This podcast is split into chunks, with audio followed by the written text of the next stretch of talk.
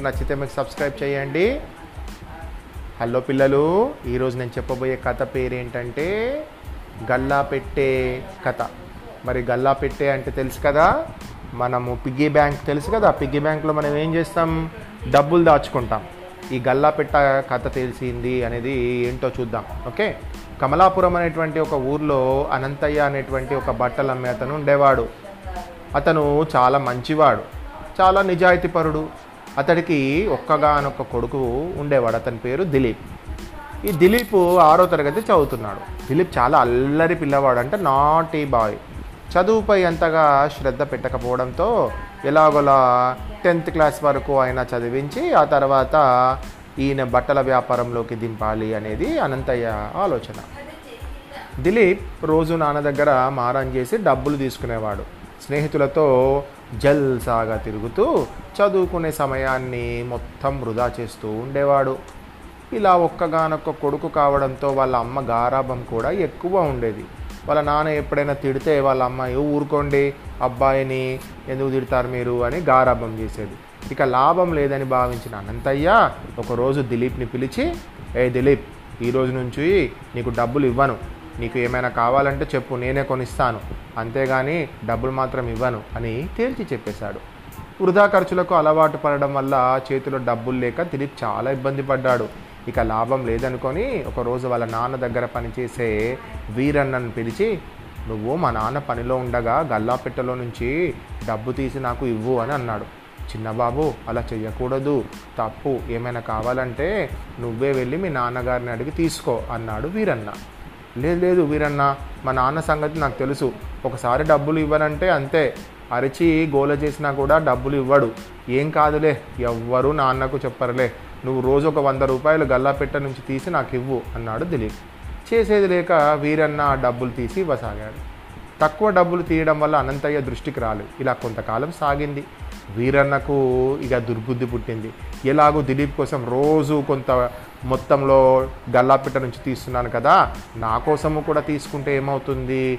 అది కూడా దిలీప్ ఖాతాలోకి వెళ్ళిపోతుంది కదా అని భావించి తాను కూడా మెల్లగా కొంత డబ్బు గల్లాపిట్ట నుంచి దొంగలించసాగాడు. ఏ విషయమైనా ఎంతో కాలం దాగదు కదా మరి గల్లాపెట్టలో డబ్బులు తగ్గడం అనంతయ్య గమనించాడు.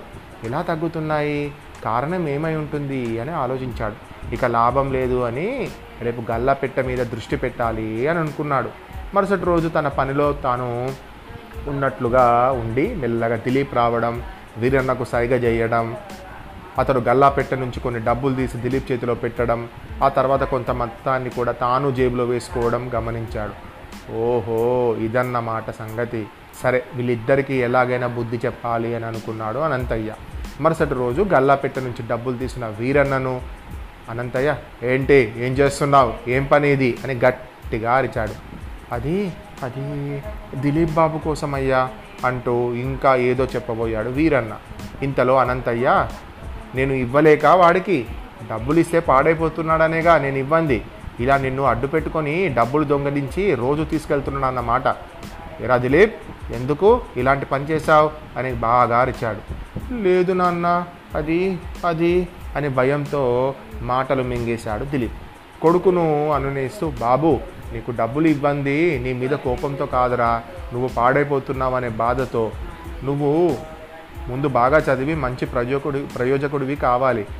ఈ ఇలా నువ్వు మంచివాడివైతే ఈ ఆస్తి మొత్తం నీదే కదరా. అంతేగాని ఇలా దొంగతనంగా తీసుకోవడం ఏమాత్రం నాకు నచ్చలేదురా. పైగా నువ్వు చేస్తున్న పని ఎంతో కాలంగా నమ్మకంగా పనిచేస్తున్న వీరన్న కూడా దొంగగా మారాడు అన్నాడు. ఇంతలో వీరన్న అయ్యా నన్ను క్షమించండి. బుద్ధి గడ్డి తిని అలా చేశాను అని కాళ్ళ మీద పడ్డాడు. వీరన్న నువ్వు నిజమైన విధేయుడివే అయితే దిలీప్ నిన్ను అడిగిన మొదటి రోజు నాకే ఈ విషయం చెప్పేవాడు. కానీ నువ్వు అలా చేయలేదు. పైగా పిల్లాడి ఖాతాలోకి డబ్బు వెళ్ళిపోతుందని నువ్వు కూడా నీ స్వంతానికి డబ్బులు తీసుకొచ్చావు. మన చుట్టూ పరిస్థితులు మనల్ని ఎంత ప్రేరేపించినా మనం నీతి నియమాలను మర్చిపోరాదు అన్నాడు. తండ్రి మాటలు వింటున్న దిలీప్ ఏడుస్తూ కాళ్ళ మీద పడి నన్ను క్షమించండి నాన్న. ఇక ఎప్పుడు ఇలాంటి పిచ్చి పనులు చెయ్యను నాన్న. శ్రద్ధగా చదువుకుంటాను నాన్న. ప్లీజ్ నాన్న అంటూ ప్రాధాయపడ్డాడు. కుమారుడిలో వచ్చిన మార్పునకు అనంతయ్య ఎంతగానో సంతోషించాడు. లేనాన్న లే దిలీప్ ఇది మన డబ్బులు రా అలా దొంగతనం చేయకూడదు నువ్వు దొంగతనం చేయడం వల్ల వీరన్న కూడా దొంగగా మారాడు. మీరిద్దరు కూడా ఇంకోసారి ఇలాంటి పనులు చేయకండి వీరన్న నువ్వు ఇదివరకు నుంచి నా దగ్గర బాగా పనిచేస్తున్నావు కాబట్టి ఈసారి నేనేం అనటం లేదు. చూడు దిలీప్ మనము మన ఇంట్లో దొంగతనం మనం చెయ్యకూడదురా. మన ఇంట్లో మనం దొంగగా మారితే మనకే నష్టము. ఎప్పుడు కూడా అలాంటి పనులు చేయకు సరేనా? అని సరే ఇక మీరు వెళ్ళి మీ పనులు మీరు చేసుకో వీరన్న. దిలీప్ నువ్వు ఇక స్కూల్కి వెళ్ళు అని చెప్పాడు. సరే నాన్న. ఈ రోజు నుంచి నేను బుద్ధిగా స్కూల్కి వెళ్ళి చదువుకుంటాను అని చెప్పాడు. ఈ విధంగా డబ్బులన్నీ కూడా హుండీలోంచి మాయమవుతున్నాయి ఇది ఇంత మంచి కథ రాసిన వారు ఎవరు? ఏడు కొండలు కల్లేపల్లి గారు. మరి ఈ కథ మీకు నచ్చింది అనుకుంటున్నాను పిల్లలు